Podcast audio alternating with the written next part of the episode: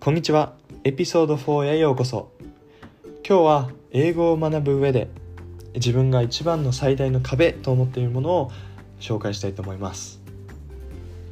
So, um, today I wanted to talk about the um, biggest obstacles that I faced when I was learning English. So, if you are, you know, started learning English and started talking to English people,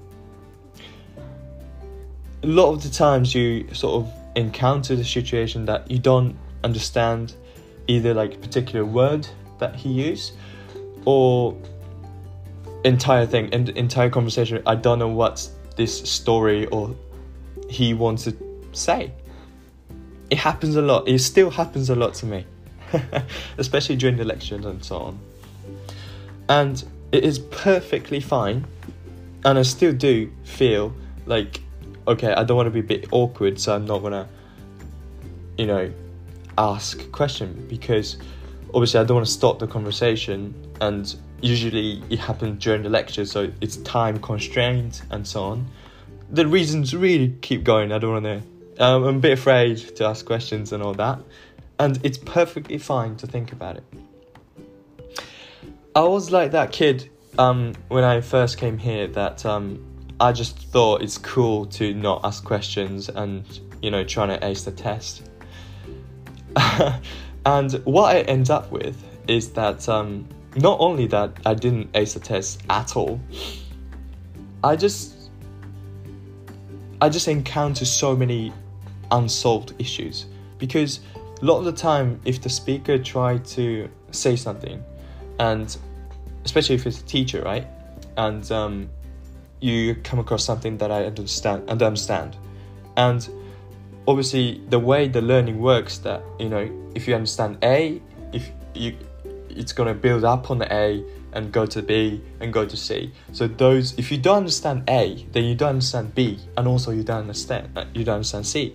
So it's gonna be like a worst cycle of unsolved issues. You, you just don't understand everything whole thing. So and that that is just like a very bad cycle to have. And that also I I, I kind of felt okay, I have to do something, but the time that I, you know, decided to change was that um, when I come across this saying, this one particular saying that is really, really hit on me. So the saying goes like this he who asks a question is a fool for a minute. He who doesn't remains a fool forever. So this really speaks to me because, okay, I might be afraid and a bit awkward for asking a question for that moment, but eventually, if I'm gonna bring that, you know, teacher A thing, if I understand A, I could probably understand B.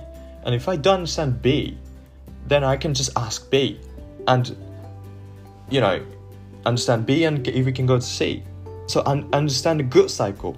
Maybe it takes time, a bit awkward to raise hands and ask questions, but that's that's how you make this, you know, teaching or you know conversation or speaking worthwhile. It's very efficient. It's very that's how you this how you learn really, and obviously it's it's even worse for me because I came here and I didn't know how to spell English. So um, if I don't know the words, then I can't spell it. So if I can't spell it, I can't Google it. So so there's no way I, I'm gonna learn. So the point the key point is that let's make the good cycle happen for asking that little questions just feel a little bit awkward, but you know, for the good, to, for the sake of good cycles.